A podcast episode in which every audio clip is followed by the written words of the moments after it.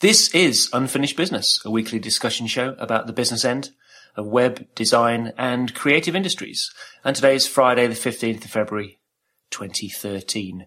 The show wouldn't be possible without our two fantastic sponsors, Blush and FreeAgent. Blush does beautiful letterpress printing of cards, stationery, and more for designers and artists. And FreeAgent's a web app that helps you with your business accounts. We'll talk more about them later in the show. I'm Andy Clarke and I'm joined by my good friend and the best co-host anyone could ever want, the amazing Anna Debenham. It's your birthday this week. Yeah. Pen will happus E.T. Pen will happus E.T. Pen will happus E. Anna. Pen will happus E.T. Thank you. that was Welsh. It was what? Has anybody sung, has anybody sung happy birthday to you in Welsh this week? Of course. it's good.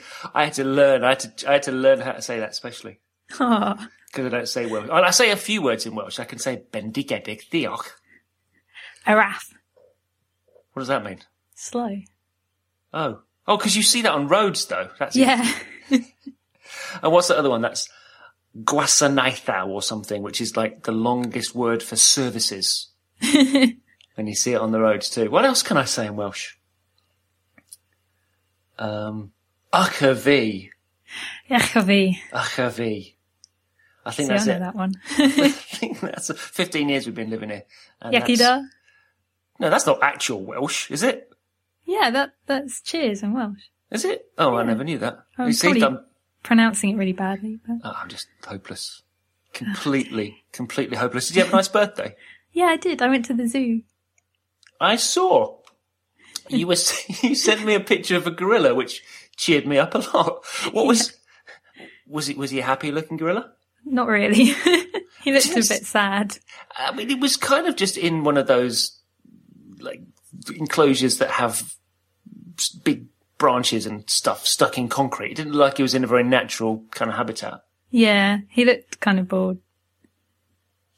I don't know how you entertain a gorilla, really. Stop them being bored. But w- was he just on his own, or were there others around? I think there were others, but they were in a different bit. So he was just kind of on his own and just sort of sitting there and sneezed a bit and sort of, yeah, Looking mean and moody. yeah. I wasn't sure what the difference was between a gorilla and an ape. And Well, I thought you'd get angry if it was the wrong one. A gorilla's a type of ape. We're a type of ape. We're just, we're all sim, well no, they're simians, ah. we're humans. So we're all primates. Oh, I was looking, I spent ages looking for the apes. Yeah, no, there's, there's us and gorillas and chimpanzees and bonobos who are not the same thing and orangutans as well. so yeah, we're all, we're all primates. We're all related. But there's some, two different, some more than others. So well, there's well, there's two different types of gorillas. There's there's the ones that you see in zoos, which are always the uh, western lowland gorillas, and then there's the mountain gorillas, and you never see those. There aren't any in zoos at all. There's only like 680 or something in the world, and they live, you know, they live quite high up. So they're they're the ones that really really need looking after. yeah. So uh, I, I I got some new apes though this week. Oh no. I'm sorry. How many have you got now? Well, I've got quite a collection, but I've started. I've started a little collection of what they call Kubrick uh, Planet of the Apes figures. They're like um, they're like Lego people, but yeah, you get the gorillas and the chimps. And I've got three. I've got Cornelius and Zira and Doctor Milo, which were the three chimpanzees that land on Earth in the spaceship Yeah. In Escape from the Planet of the Apes. you say yeah, no, you have no, no, I idea. haven't seen that. You have no idea. Okay, well I won't tell you. What we should. Well, you just spoiled it for me. No, I didn't spoil the whole thing because there's much more to the story than hey, some chimpanzees arrive in a spaceship. Um, but uh, we should do. We should watch the movie. We should watch a movie once a week. Oh, we should do um like a commentary. Well, like the director's commentary. Yeah, Now that's actually not a bad idea. I was it over thinking, Skype. I was just thinking that we would do something like John Gruber and Dan used to do. you know, Yeah, talk they about did the movies. Goodfellas, and it was amazing. Like three hours long. Did they actually do the commentary on that? No, but they they just spent a long time talking about it. Mm. And there there were bits like there were clips in there. I, I just think we should do that. We should talk about movies, talk about eight movies first. But yeah. So those are my new apes, and I, and they're, they're a lot cheaper than the other ones. You can get them on eBay for sort of between fifteen and kind of thirty-five pound a set. So they're Much not the kind manageable. of they're not the kind of things. I could, I could buy all of them in one go. I think it cost me about two hundred and eighty quid. I saw you um, you were going to buy a boiler suit. No, that was oh I, no. Do you know what? I don't think I'd spend that much money. It's twelve hundred pounds, and it's an original screen worn red gorilla boiler suit from Conquest of the Planet of the Apes. And I mean, what am I going to do with that? I'm not going to wear it around the house, am I? Well, actually, I could do, but I, I don't think that I'm that much of a collector, to be honest. I mean, I like the stuff that I've got and I like the stuff that I kind of fancy tinkering with, but I'm not the kind of guy that would wear a boiler suit, to be honest. Or have it hanging on the back of the door. I'm not Shane Richie. so what else has happened this week? Um, I saw something that made me angry. Oh God. what? Um, there was the site called uh, Fitness SF. I saw this. Yeah, it's it's basically a, a kind of a revenge site. It's set up by a, a freelancer. Basically, the client didn't pay him for the work that he'd done, and so he put up a, a page on the on the client's site because I guess he had FTP access, just saying kind of yeah you didn't you didn't pay us and so now you can't use the site. Um, and it, It was just more. kind of- It was more than that, though, wasn't it? yeah, Do you think? yeah. I've I've got the thing in front of me. Shall I shall I read a little bit out of what this guy Yeah. said? And and before we before we start, really, I think it's important to say that we shouldn't speculate on any of this. I'm not I'm not making any judgments one way or the other. No, Um, and I'm not going to talk about the the details of, of this because I think it's wrong. It will be wrong of us to do that. Yeah, but I mean, the reason I'm bringing it up because because I've seen I've seen things like this before. Quite, you know, a couple of weeks ago there was there was another site that was kind of the same thing. Um, someone had put up a, a sort of screenshot of an invoice, an unpaid invoice, um, and I saw I've seen a few other ones as well, and it's just yeah, I, I I'd like to talk about it. It's no, it's it's an important topic because because I think it's important that we can talk about how to handle something like this. yeah, But exactly. but I don't want to get into the details of you know of of one side said this and the other side said that and what the Yeah. details are because I think that that's that's a it's it's wrong, uh, completely wrong. Um, whether it's business or in any other respect, to you know get involved in something which is not your business. yeah. Um, but let me just let me just read um, what this designer developer put up on on the client site. Fitness SF preferred to ignore our invoices instead of paying them. As a result, this website is no longer operational. Half a year's worth of work, including gallery featured logo renderings with over 27,000 views apiece. It's simply a matter of morals. Having morals and acting upon them, or not having any and just betraying people that got you started. Sadly, we've come to know what Fitness SF stands for, or you wouldn't be reading this.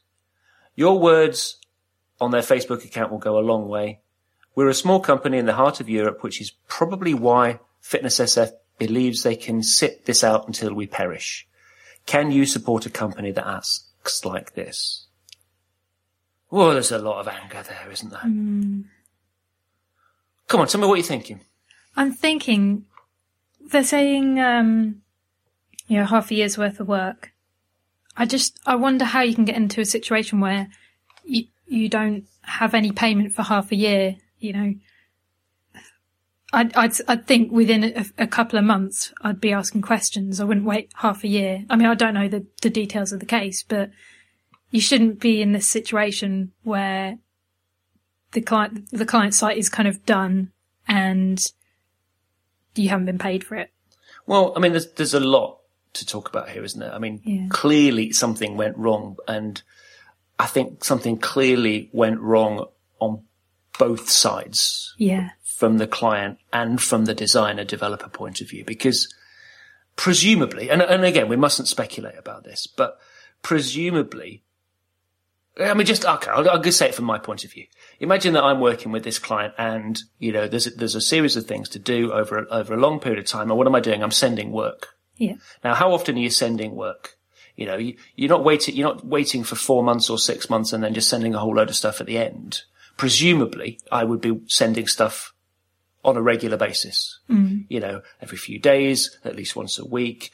I'd be having conversations with the client because presumably there was sign off discussions, design discussions, all kinds of discussions that might have been going on between designer and developer and client.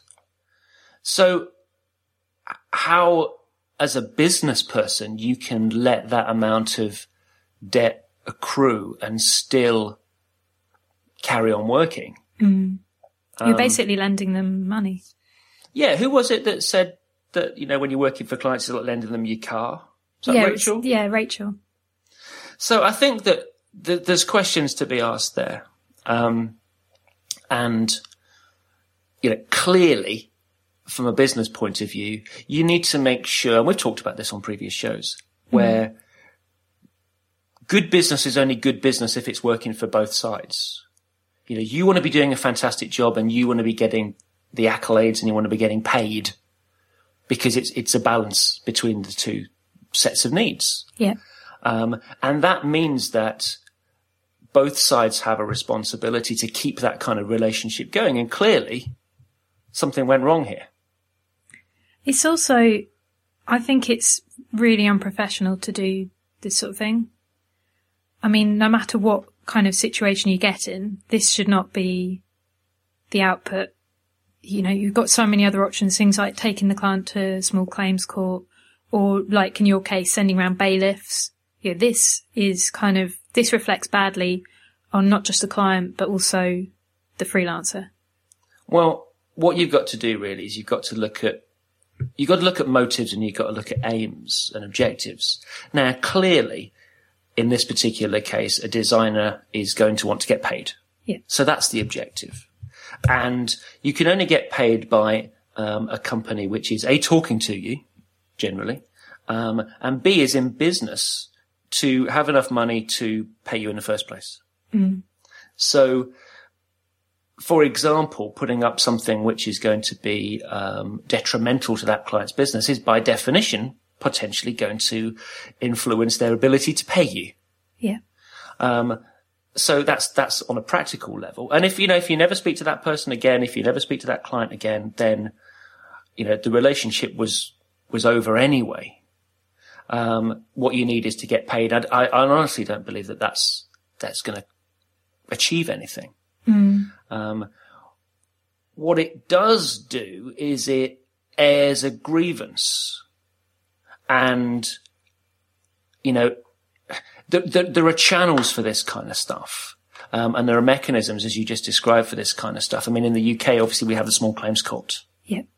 So if I do some work for you and you don't pay and we have a, a, a legitimate agreement, then, you know, I can sue you for that. And, you know, there are trading standards organizations and other things within the UK, professional bodies, for example, that can help you uh, get regress, get redress for your problem. Yeah. It's another reason why it's so important to have a contract. It is, it is. But this kind of public um, grievance airing um, actually doesn't it doesn't doesn't do anything other than you know potentially give you a you know a few minutes of satisfaction Yeah. um, because it doesn't actually achieve the aim. It doesn't help get you paid. Um, and as I say, there, there are ways in which you can that you can do this. I mean, I don't know the legalities of putting something like that up, and I imagine the legalities vary from you know region to region. yeah. But you really do have to be so careful. Yeah. Um, and, you know, to start talking about uh, a company like this in terms of, you know, not having morals, uh, betraying uh, people, that kind of thing, re- really doesn't have a place, I don't think. Certainly not in a professional context. Well, even in a personal context. Yeah. For, for all kinds of reasons. Um, so that, that's kind of like the negative side of it. Positive side of it. How would, how, what would be the way to handle something like this? Because in both of those examples that you mentioned, one is kind of a, you know, a revenge statement, if you like. um, and then the other one I'm just looking at here, um, somebody posting their invoice instead of a client site. Yeah. Yeah, this is um Caribbean Dutch pot restaurant. Um, Yeah. Basically, it was a site. The freelancer just sort of uploaded their invoice because it hadn't been paid. Um, and even even that kind of just looking at the things on the invoice, you know, that's I don't know, maybe that's for another podcast, but just the way that it's been um, split up. No deposit. Yeah, I know, and also, again, it goes back to, you know, what are you trying to achieve here? Um, and in my mind anyway, a client supplier relationship, designer developer client relationship involves, it involves a lot of mutual trust or should do. And implicit in that is that they will learn things about you and you will learn things about them. And that is, there's an unwritten rule that, that these things, you know, don't go out to the wider world. yeah, Um, and I think that if you put something like that up there, uh, even if it's just your invoice, even if there's no commentary, something like that, then you could be in danger of making it look as though you couldn't, you can't be trusted. yeah. Um, I, I do wonder what kind of potential clients would think of that. Yeah, I, I would feel very, very uncomfortable about doing something like that. Um, if you're going to take the client side down, let's imagine that, you know, you've designed something for them and you control the hosting. Yeah. Now, if you don't control the hosting, then I think you're on very, very dodgy ground Yeah. to FTP into somebody's server and take a site down. I mean, taking sites down because someone hasn't paid their hosting bill is pretty kind of systematic. Totally legitimate. But Totally to go and kind of write a whole thing, Yeah. that's just kind of, that's kind of rude. I think that is, there's a matter of degrees, isn't there? And, you know, removing somebody's site totally because they haven't paid for, um, well, actually, let's think about that for a minute because if they haven't paid for hosting, then you can take the site down. But if they haven't paid for you for design work, which is kind of separate and maybe a separate line item, different line item on the invoice or a set of invoices, then are you legitimately able to take a site down that's already there because they haven't paid for something else? It's like, you know, it's like Sainsbury's taking back my pudding because I haven't paid for my, for my main course. Yeah. You know, that, I, I, I don't know. I would be very, very, very careful, uh, legally, um, about what you're entitled to do and what you can't do. I'd maybe think about having something in the contract. You know, if, if you're designing a site for someone, but not, you're not kind of controlling the hosting, you're not putting it live, just having something in there saying, you know, invoice has to be paid before any of the work goes live. I wonder if that would, would kind of help your case a bit. Yeah. Yeah. It's not always as easy as that though, is it? Because, you know, sometimes, and I know we've had this in the past where sometimes bad debt occurs on sites that are already live and you're just doing, you know, you, you're, you're doing extra stuff. Yeah. Um, and it's very, very hard to unwind it. But yeah, I, I, I- I think a, a word of caution on, on things like this because you have to be very, very careful what you say publicly um, about situations like this. Uh, and I think you can get yourself into all kinds of trouble too. Yeah. Um, and at the end of the day, you know, I know that we all know about Apple suing Samsung or whatever, but I would just look at somebody that you admire or look at uh, a company that you would admire and think, how do they deal with that? How would they Yeah. deal with that? Um, and, you know, our medium is the web, which is what we understand. We understand Twitter and websites and stuff like that. So our first reaction might be to put something up on there. Yeah, because it's what we know. We know how to Exactly. put words on a site. Exactly, but you know, would would Apple or John Lewis or Sainsbury's or Tesco or I have to think of some American examples for American listeners, Best Buy or Walmart, you know, would they take out full page ads? No, of course they wouldn't. Um, and and I think you need to be, you know, we need to look at we need to look at better examples. Yeah. I mean, the first step is to prevent this from happening at all. But Ha- the second step is to just not do this sort of thing. I, I agree with you on that one. I do agree with you. We should mention that uh, any links that we mention in the show, um, we've got notes for those. And you can get the notes for this show at unfinished.bz or BZ BZ slash six. That's the number six. One thing I want to talk about briefly, um, just before we start off with our first sponsor, is a couple of people have been asking me, and I've seen some comments on uh, across Twitter about sponsors on podcasts in general, and about how they kind of you know can interrupt the flow of a discussion, things like that. Um, and I just thought it would be, as we're talking about business and we're being transparent about these things, just to talk about why we need sponsors on this show Yep. and what we spend our money on. Because, you know, we, I, I think everybody should know this by now, but, you know, we're not doing this because we want to be, we don't want to be, we're not doing this for the money. Um, but what we do have, we do have some costs attached to the website. Um, and that's what the sponsors help us to, to cover. So we have our, um, Buzzsprout, which happens to serve all the RSS feeds and does all the iTunes uh, integration and serves all our bandwidth.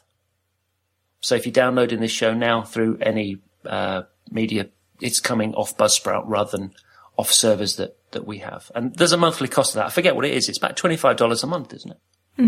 Sounds right. Something along those lines. It's not expensive. Seems to be quite a good service too so far. Yes, I like it. And then the other thing, which we haven't talked about yet because we haven't launched it properly yet, but I think we can just hint, just hint a little bit, is that you in particular are very keen on something. Tell me, tell us what that is. Transcriptions. Yeah. So we haven't launched these yet, but every one of our episodes, uh, going back to the first one, uh, is being professionally uh, transcribed. Um, and that's the thing, and that costs money because it takes time for somebody to sit there typing how many words a minute? Uh, oh, I haven't actually asked, but it takes, um, I know it takes about three hours for a one hour show. Um, and yeah, there, it is, you know, there is a cost to that, but I think it's, it's worth it because, you know, not everyone can listen to a podcast. Some people prefer to read. And it's also nice to be able to, like, for me, to be able to go, go back and see, oh, which episode was it that we talked about this? Sure. Well, I know that I keep saying to you that I'm going to work out some way of kind of styling those transcripts a little better, um, so that you know they kind of read a little, little bit more like a kind of a you and me conversation, Yeah. um, which could be a nice little, nice little thing to do when I get some time. But uh, I want to do some sort of anchor links as well so people can link to specific bits. yeah, but that's why we need sponsors. So who's our first sponsor for this week? Our first sponsor is FreeAgent. that's one of yours. um, Yeah, yeah, they're my favourite.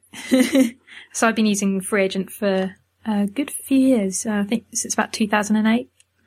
Um, and what FreeAgent is, is it's a web app that helps you manage your expenses and invoices. And it's built by a really nice team. They're up in Edinburgh. Uh, so when you when you import bank statements into the app and you, you kind of explain each of the business transactions, and it helps you work out how much tax you owe. And it's also got some really nice features, like you can use it to create estimates and invoices, which you can customize using CSS. And I get it to automatically send a reminder email to the client if an invoice goes overdue. Um, I know that was something that you weren't keen on, but I really like doing that. Um, you can get it to send a thank you email as well when you've been paid. So our friend Cole Henley, he's got quite a cute one of his kids, like it's a picture of his kids that gets sent saying, thank you, we're, we've, we've been fed now, something like that. that's cute. Um, so it's got a dashboard that shows you a graph with, with real-time cash flow so that I know how much money is due to come in and how much I've got going out and whether I'm making a profit.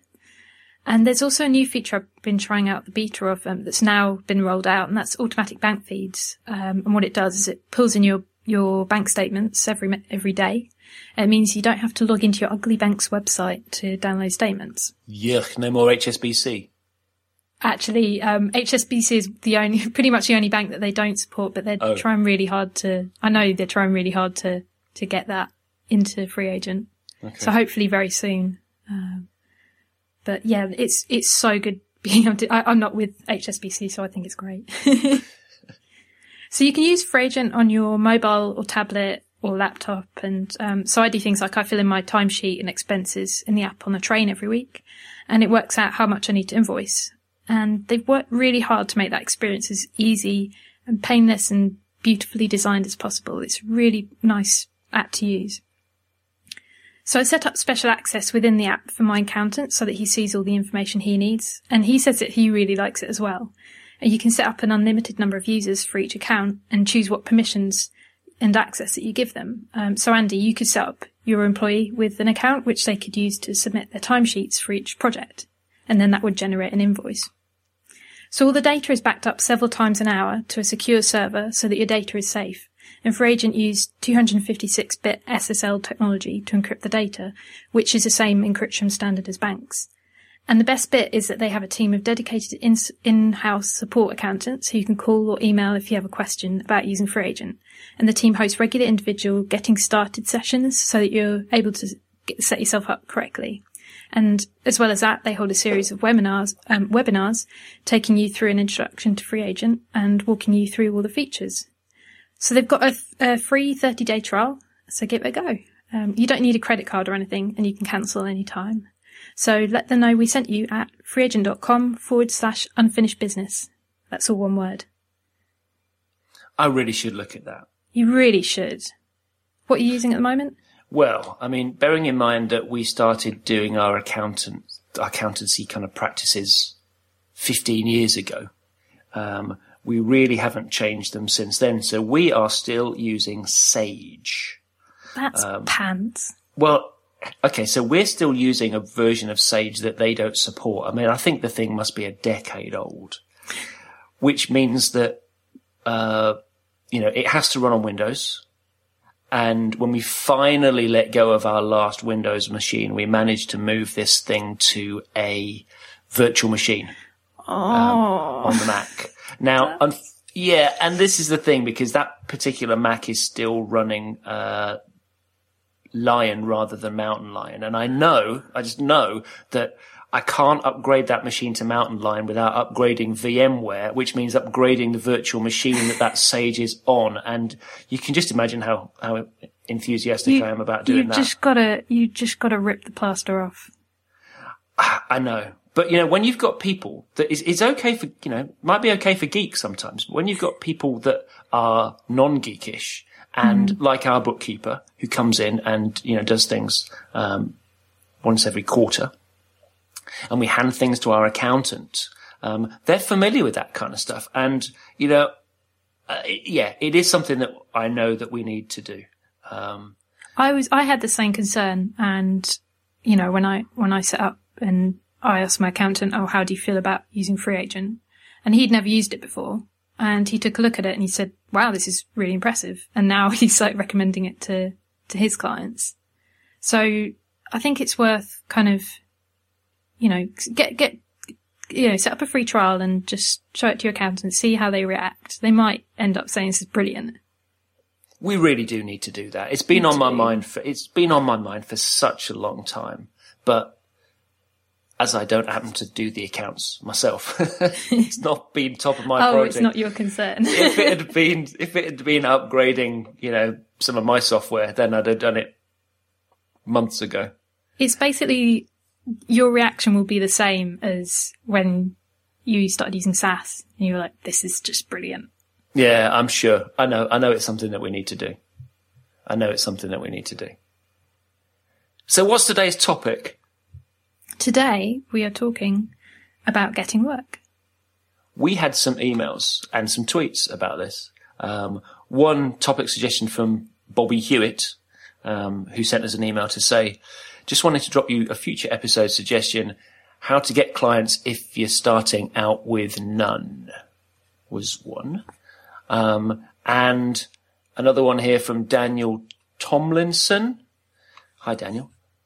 You've spoken about rates and securing clients once they send the initial email, but you haven't spoken about that, getting that initial influx of trade. I've had some work, but mostly through people I've met on the off chance or through people I've helped finish up some code on their portfolios who have gone and put my name forward. But I really struggle to get actual work in, especially when trying to do development only. That's interesting because there's a couple of things wrapped up in Daniel's question there, which, which I find interesting.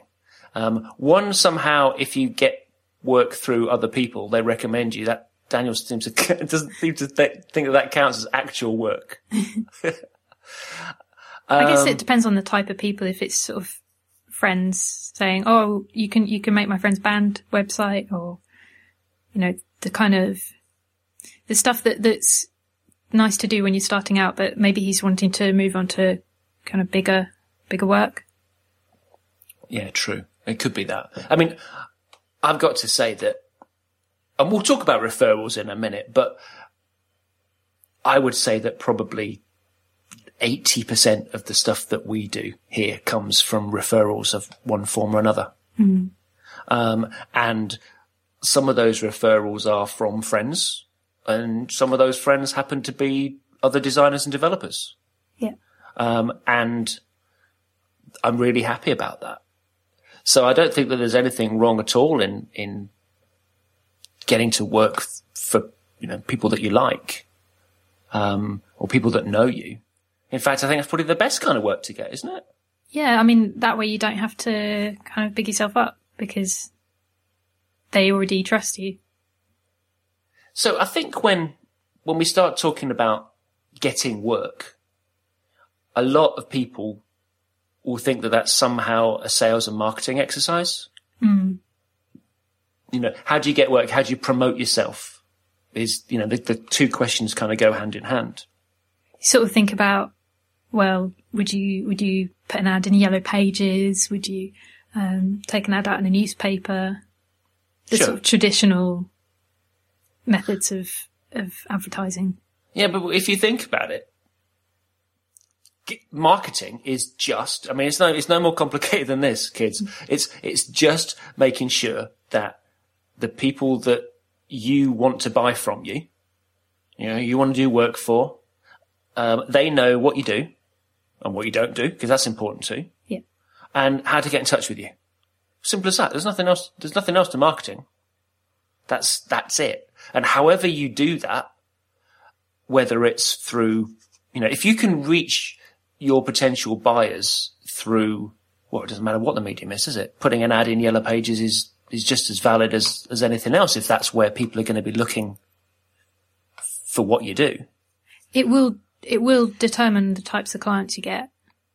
Uh, definitely. Definitely. But if people, if the people that you want to work with are the kind of people that, I don't know, follow you on Twitter, um, or come to conferences, or, uh, listen to podcasts, for example, then that's what marketing is. Um, and if that's, if, if people find out about you through others, then that's marketing. And it doesn't get much simpler than that. I mean, I think, you know, if we could go back to, back to brass tacks, if you think about what happens when you start a business or you go freelance, you'd probably be a few cans short of a six pack if you did that without having some kind of work lined up. Yeah, and that's something that I've noticed in all the questions. It's how do you get that initial client? And I think normally people ask me, how do you get clients generally? But let's say tomorrow you're out of a job and you suddenly decide to set up as a freelancer and you need that first client. How do you go about doing that? Well, I'll tell you one way that you go about, and we'll talk about ways in which you can do this later on uh, in more detail, but you go out there and find them is, is the simple answer. You make it sound so easy. No, well, okay. Here's one. Okay, there's no shortage of clients out there. There is no shortage of people wanting work done. I mean, I know the economy's bad and, you know, I've known better times, but that doesn't mean to say that there are people out there, that there aren't people out there that want work doing. The point Seriously, is, if you just go to a dinner party and you say, I build websites, I guarantee you there will be someone in that room who says, Oh, I need a website. Yeah. And the point is, is that not that there aren't clients out there. The point is, is that they might not know what you do and whether you can work for them. Yeah.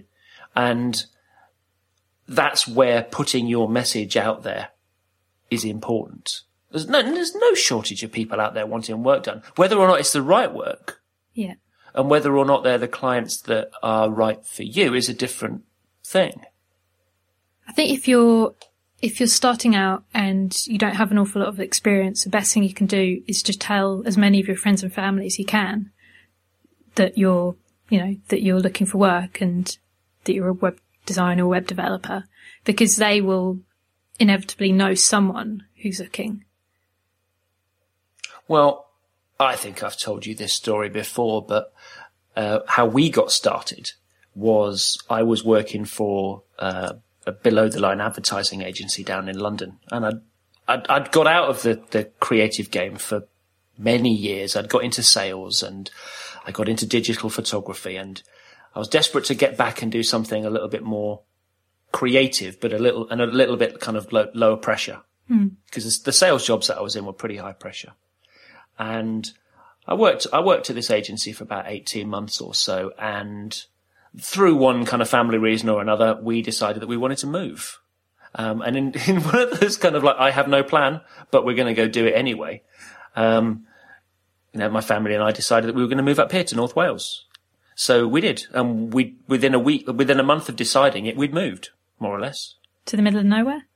Yeah, it's not quite the middle of nowhere, but yeah, we'd we'd moved to somewhere where we didn't really know anybody except some family, um, and I we we had no job, we had no house at this point. We rented for a while. Um, we had to find a school, and we started off with with nothing.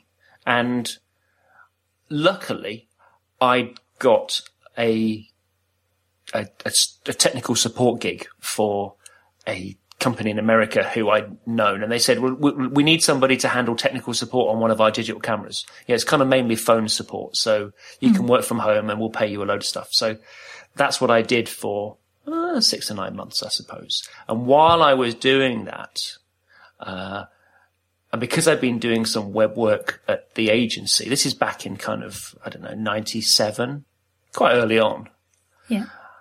a few people started to say, "So, you know, do you anything? Do you know anything about this internet business?"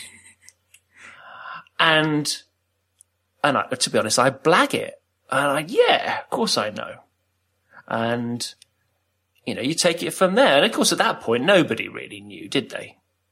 You know, it was it was new to everybody, but that's how we got started. And you do one job, and then you do another job, and things kind of snowballed and that's part of how part of how we started. Um, you know, like, like lots of other things that we've done in life, there wasn't any plan necessarily to it. We never wrote a business plan.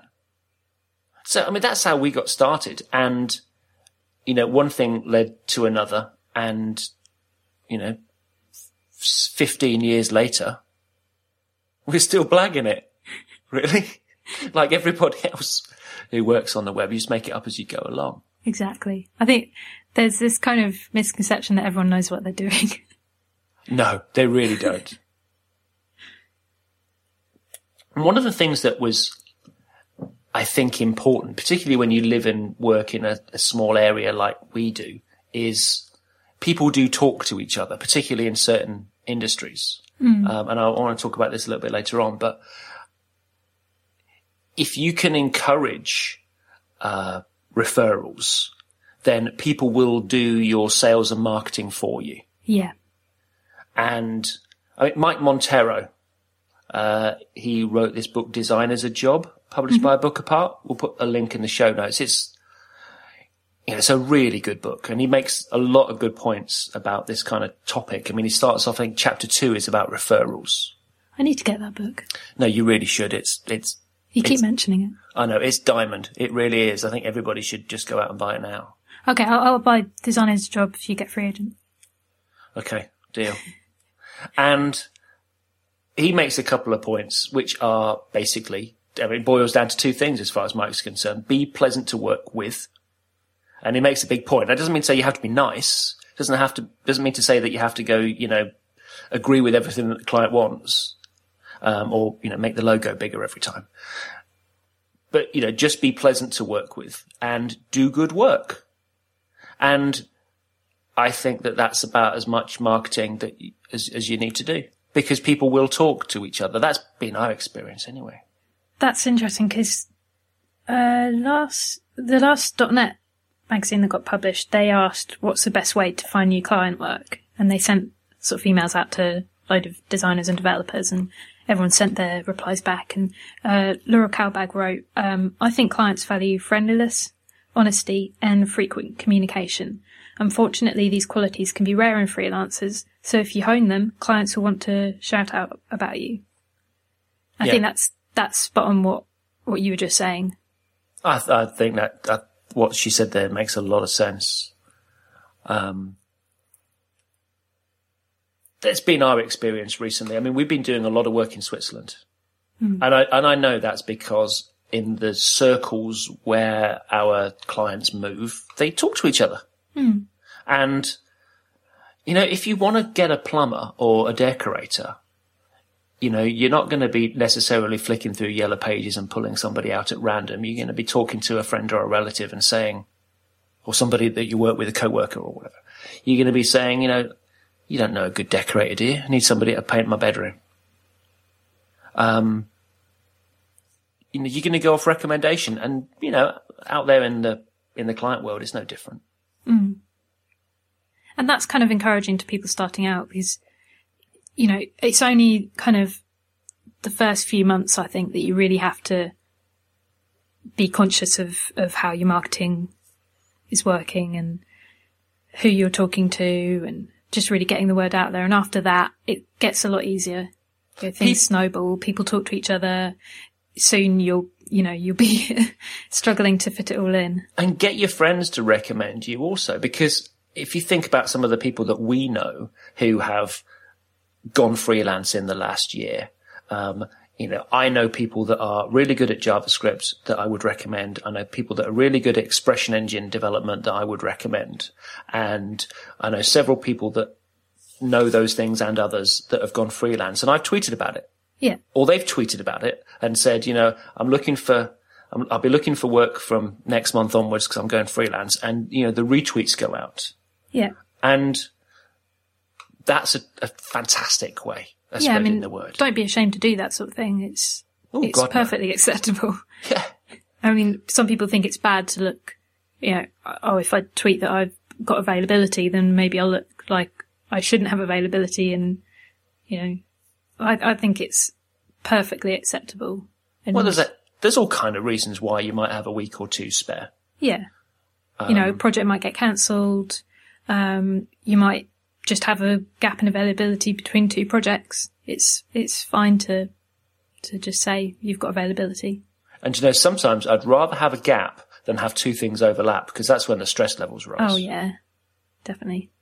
Yeah, you get something that comes in like, you know, two or three days later and it pushes it so that you've got two things that you have to do at the same time. Oh, I hate that. Nightmare. Hate It's that. it's also the two most stressful parts of a project. You know, the, right at the end and right at the start, all kind of mixed together. Yeah, I'm a hopeless multitasker. So if I'm thinking about, you know, one, trying to solve one problem or come up with a design for one thing, mm. the last thing I want is to be interrupted and have to think about something else. With, when the, you know, particularly if it's the end of the job and you've got that added stress of thinking, well, I need to get this finished because I need to get this invoiced. Laura made a good point though in what you just mentioned in terms of communication Yeah, yeah, because one thing that I've not done so well over the last years and something that I hope that now we're getting a little bit more organized and, you know, we have our new designer here, uh, I might have more time for us to do is to design our sales process. And you, I don't mean that in a kind of a cynical way, but we design user experiences for clients. And, you know, you do that all day long. Why shouldn't we design our own user experience? So everything from, you know, that first kind of interaction when somebody picks up the phone, um, and or somebody drops you an email, as you know, just often happens every day. You know, you get something through your inbox that says, "I'm looking for a website." Design what that first response is, yeah, and think about putting yourself in a client's shoes because they often have got way less experience of running or commissioning or working on a web project than you have. Um, you know much more than them because you've done it hundreds of times. Um, and they may want guiding. So make that experience as personable and as professional and as informative as you can. You know, think about what would you do in that situation? You get something come through through in the email and uh, they say, hi, you know, we work for Widgets R Us and we'd like a new website. Yeah. Um, okay, what's the next step? What are they thinking at this point? What are they expecting to get back? Well, obviously they're starting a dialogue with you. So what you want to be able to do is you want to be able to get to a point where you can have a conversation with them, you know, a voice conversation yeah. because you know there's a hell of a lot more. Um, it's, it's, it's a hell of a lot better to talk to people on the phone than it is to, uh, you know, just write things on an email. Yeah. So while you're waiting for that phone call to happen, yeah, sure, you're going to say in the email, "This sounds brilliant. I'm really, yeah, really enthusiastic about helping you with this project. Um, be great if we can set up a Skype call or, or a, a phone call." Are you just going to leave it there? Or are you going to send something with it? Are you going to say an attachment to say, uh, you know, you know, while while we're waiting to set up the call, here's something that you might like to read about our design process. Here's here's a link to something that we wrote about uh, a project which is similar in scope to yours that you might have, you know, published on your blog. Think about those kind of interactions too, because that's part of your sales process. It's part of the user experience for a customer dealing with you. That's a really good idea. And then what's the other way, right? So they, they send you an email and they say, hi, it's Bob from Widgets R Us again. Um, yeah, we realized that we didn't send you a lot of information the last time because we just said how much for a website. Um, and you've asked for more information.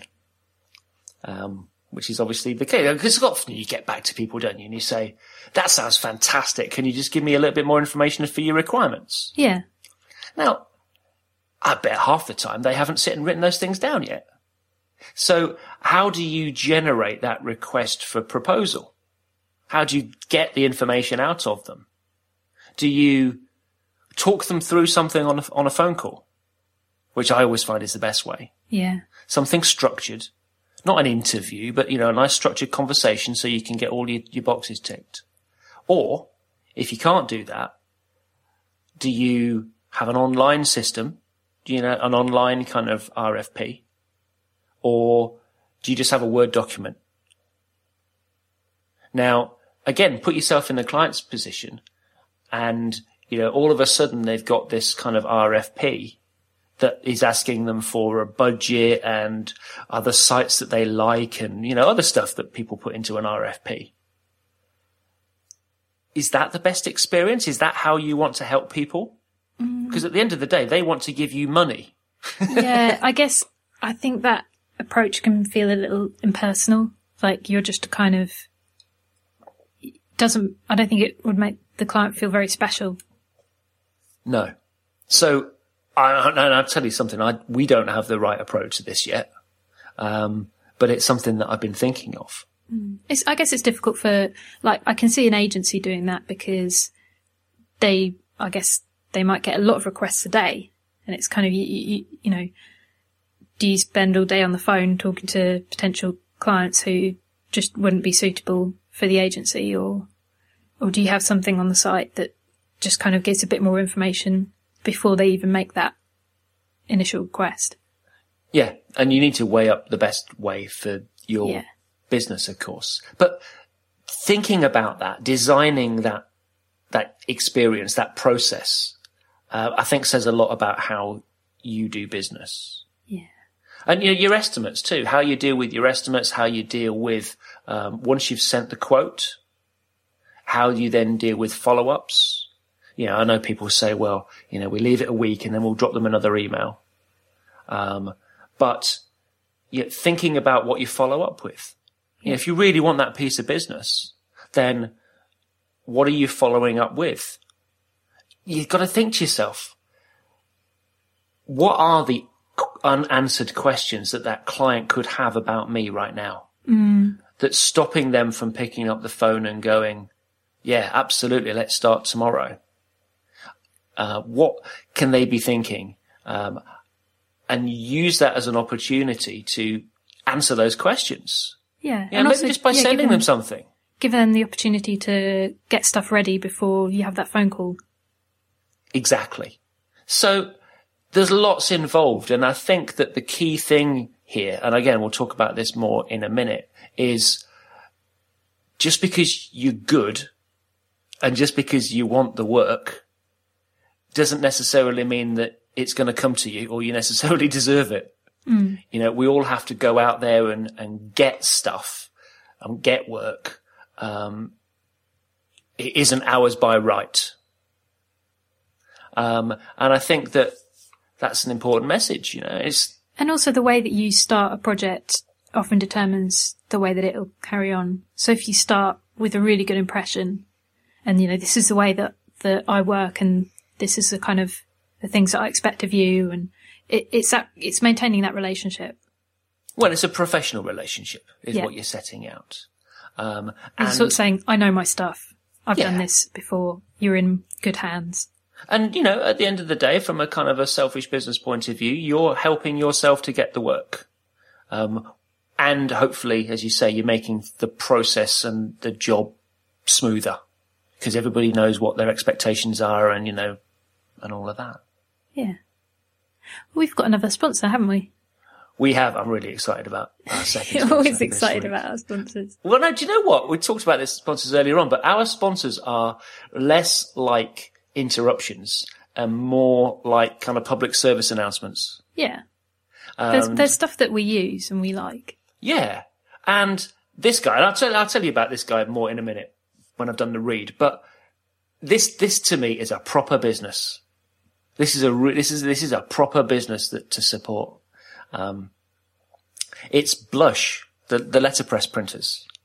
And, uh, have you come across Blush yet? I have. I've seen lots of um, pictures on Flickr, people sort of showing off their gorgeous business cards and things. Oh, it's fantastic. Yeah, letterpress. Uh, Blush mix the kind of technology that we use every day with 16th century printing methods to provide beautiful, and I'm really talking beautiful printing for designers and artists. And like you say, they'll print business cards and Christmas cards and personalized stationery and even wedding stationery, all on beautiful papers that they source from all over the world. So if, if you can design it, Blush will print it. They'll do it beautifully. So have a look at their blog for some of the things that they've printed recently. You'll be really, really impressed. Um, if you're new to letterpress, Mark and his people will help and they'll advise you through every stage of a project. And ah, that's just so nice to work with. I know that from first-hand experience because they work just like a few miles away from my house. And I don't know about you, but there's there's something about the smell of ink and oil and old machines. I just like to go there and hang out. It's it's a fantastic place. And if you can't get up to North Wales to visit, you can ask them to tweet photos of your project while it's being printed, hmm. which is so cool. They call it Letterpress Live, so you can follow Blush on Twitter, which is at Blush Publishing, or just have a look out for the Letterpress Live hashtag. So everybody loves letterpress printing, right? And Blush are the people to go to if you want the best printing and service and you want to support a small family business who really do take pride in what they do. I love those guys. Find out more about what Blush do by visiting blushpublishing.co.uk slash unfinished. I've got, got one here. On my desk, I have a five simple steps bookmark. I got one of them too. Blush Not on my those. desk, but Blush made those. They do um, these really nice ones. Uh, I've seen pictures of where it's like the card will be sort of completely white, but the edges will be a different color, like red or something. Yep. It's so gorgeous. I really, really admire these people. They they saw a gap in the market. They were a traditional kind of greeting card um, printing company. They're bespoke, but and they were specialising in letterpress. But they saw a I don't know about whether you say a gap in the market for bespoke designer printing. Mm.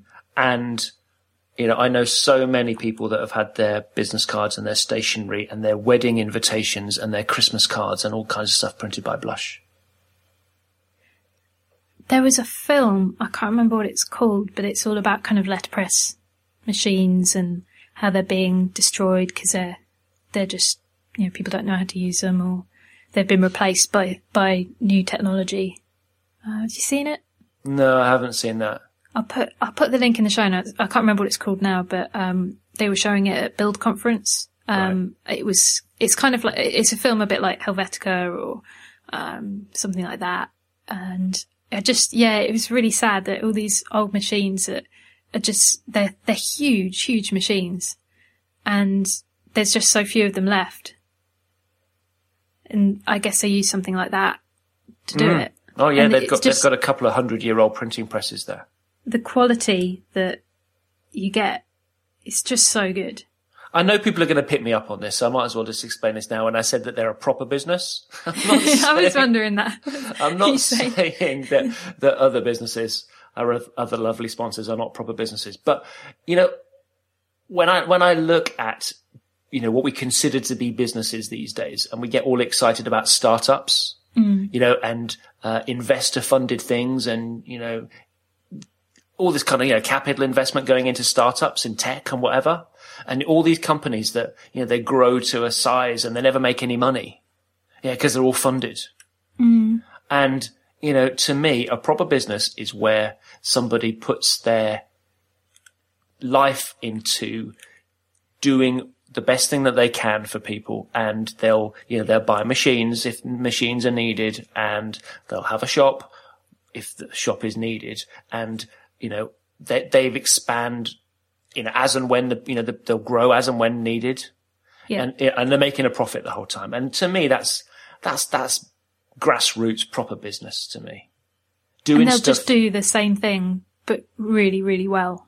They'll do Yeah. just one, they'll focus on one thing.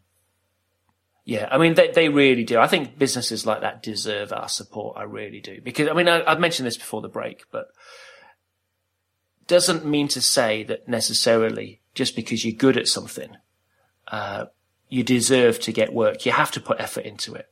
Yeah. This is, I got a tweet here uh, a couple of days ago from uh, Dave McNally. He said to us, hoping Anna and Andy cover finding more clients on unfinished business, as I need the help. Maybe not an issue they had though. And I thought, ooh, hello, that's, that, that, that stung a little bit. Because I don't want people to think that just because we're doing this kind of show, talking about business, that, that we have all the answers and that we've never had to, you know, struggle to, f- to find work. Cause boy, have we struggled to find work in the past. Oh yeah, I've, I've had a whole year where I was just kind of scraping the barrel, just doing anything that I could do. Um, and yeah, when you start out, it's it's difficult. So when we needed to be more serious about business and we needed to start getting more work and things that weren't just knocking on our door, we had to think about how we were to, how we were to do that. And what we did was we looked around at the state of the web industry in North Wales in 1998, 1999. And we looked at what other people were doing and we looked at what other businesses were offering. And in some cases, I went to see those people. Uh, in fact, some of our great, great friends, long-standing friends up here, run a hosting company, and we hosted our websites um, for many years with them.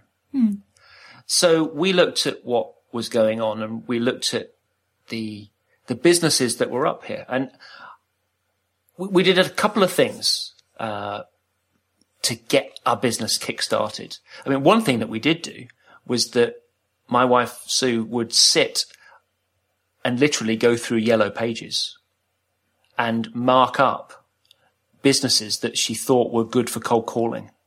Ah. And we did that.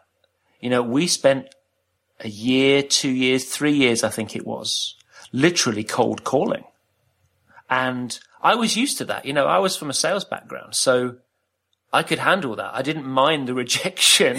people would put the phone down. I know, I know people go, "Oh, bloody hell, you did that," and that was Yeah. horrible, and, and I could never do that. But Do you think that's still relevant today? I think that it could be relevant today. Yes. I don't know whether I would be comfortable doing it still, but you know, bearing in mind that I was selling cameras and, and photographic equipment uh, around London for nigh on eight years, and you know, I had my regular clients, but but a lot of the time, you know, there's so many thousands of photographers in London, and you know, I didn't deal with all of them. I would go knock on doors. Yeah. I just, you know, literally, literally knock on a door and they'd open it and I go, hi, I'm Andy from. I know. I tell you what, it doesn't half teach you, it teaches you how to do, th- do stuff. So we did that. And then I remember a, a lesson from, uh, my, one of my biggest mentors, Joe, who taught me so much about sales. Uh, and we worked together at a company that sold the first digital cameras in the UK. And nobody was buying them. Photographers didn't want them because traditionally they didn't like spending large amounts of money. And so they didn't buy them. So they told clients that digital photography wasn't relevant. Uh, the printers and the pre-press houses and the other people in the, in the chain, uh, they had vested interests, so they didn't want digital photography to succeed at that point. Um, and the clients just did what everybody else told them. so what Joe did, which was a genius thing, was he picked the main players in catalog photography, you know, the big kind of mail order catalogs. Yeah. He picked the big studios that worked with that. He picked uh, the Tesco, which was the biggest supermarket at the time that had their own studios. Uh, Nestle in one kind of area. And what we did was we picked about half a dozen industries and we went after the main player. And within the space of 18 months, two years, we'd sold digital studios to all of these big players. And that started the trickle down because those clients were demanding digital photography from their studios. Whereas in the past, because they'd seen it working. And Yeah. that was a great tactic. That was, that was Joe's genius. You should, uh, you should be on The Apprentice. Uh, I would tell you what, Joe, Joe is an amazing, amazing character. We'll talk about Joe another time, but taught me so much. So anyway, back to, back to stuff. So one of the things that we did when we were at the kind of cold calling stage, I mean, this is back even 2000, 2001, bit, little bit later, is that we'd look at, for example, hotelier associations.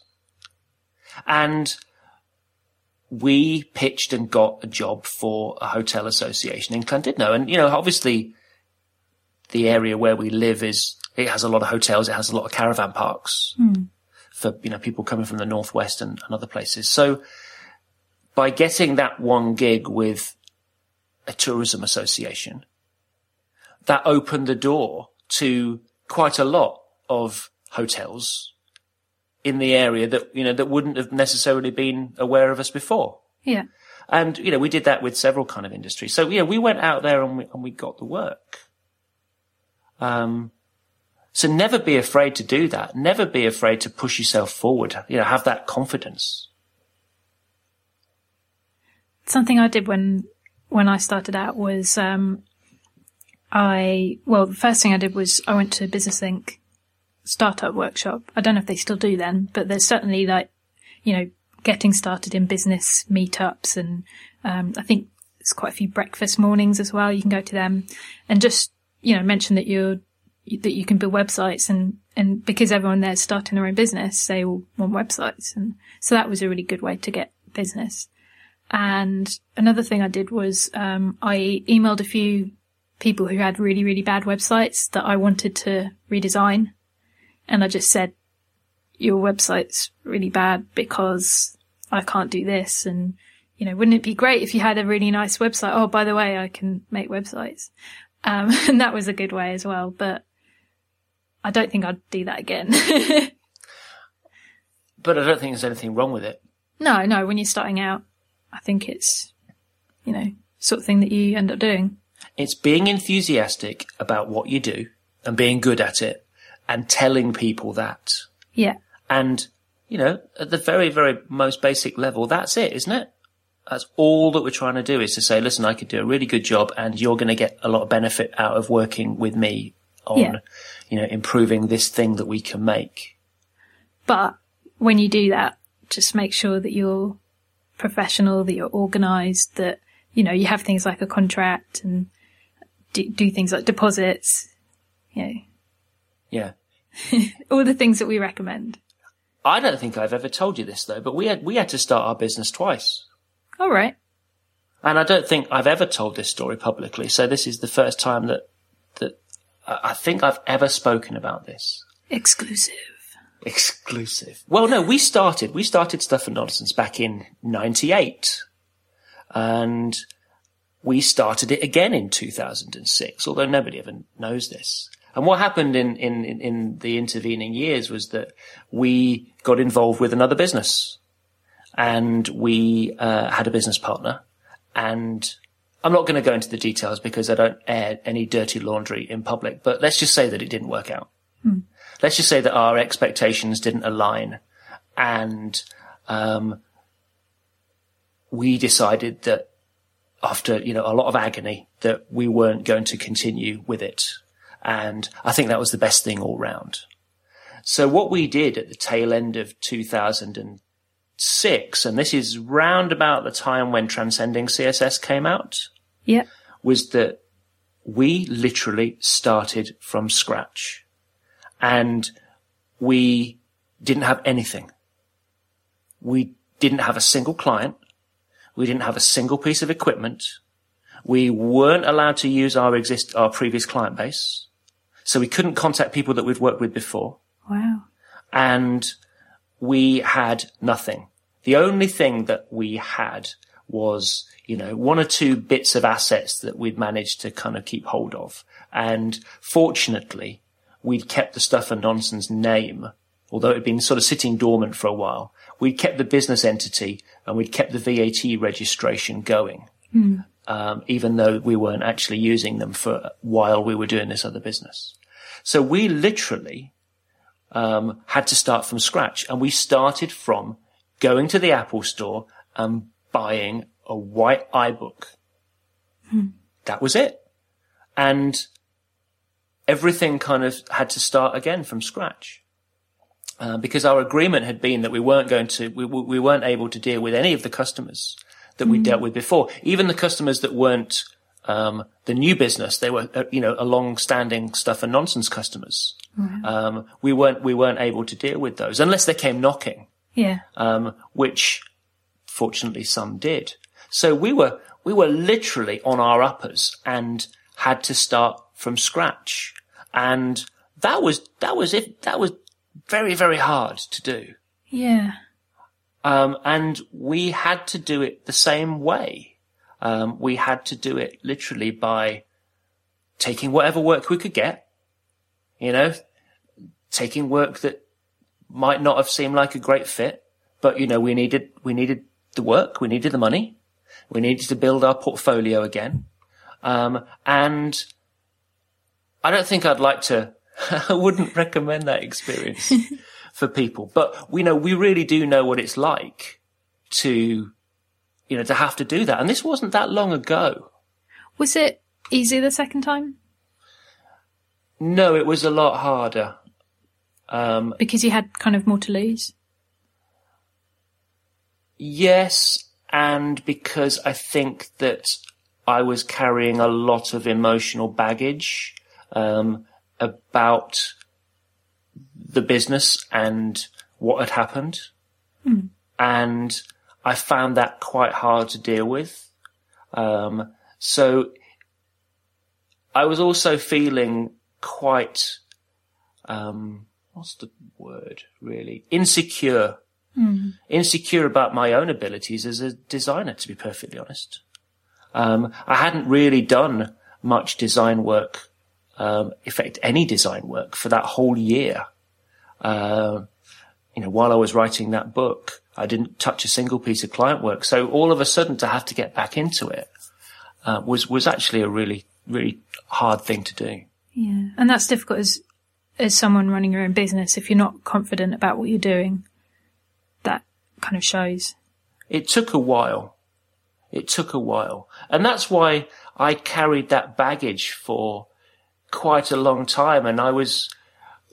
I don't think fear is too strong a word, really. I was terrified um, about the thought of, you know, growing a business again, and you know, as recently as hiring somebody. Yeah. Because you know, I looked back to what happened before and thought, I don't want that to happen again. That was too painful. Mm. Um, so it, I think that it was, uh, it did, it did, it did have a, a, big impact on me for a long time. Um, but you know, what doesn't kill you makes you stronger, isn't? That's what people say, isn't it? Yeah. And you know, we're still here. We should button it up. We should. so you can email me at she has at unfinished.bz and Andy at he has at unfinished.bz, or you can email us both at they have at unfinished.bz. You can find all the links we mentioned in this episode in the show notes, and they're at unfinished.bz forward slash six. And to ask us questions and suggest topics, message us on Twitter at unfinishedbz. Thanks again to our fantastic two sponsors this week, Blush and FreeAgent. Blush does beautiful letterpress printing of cards, stationery, and more for designers and artists. Find out more about them. Find out more about Blush at blushpublishing.co.uk slash unfinished. And let's not forget FreeAgent, the web app that helps you with your business accounts. Find out more at freeagent.com forward slash unfinished. See you next week. See you next week.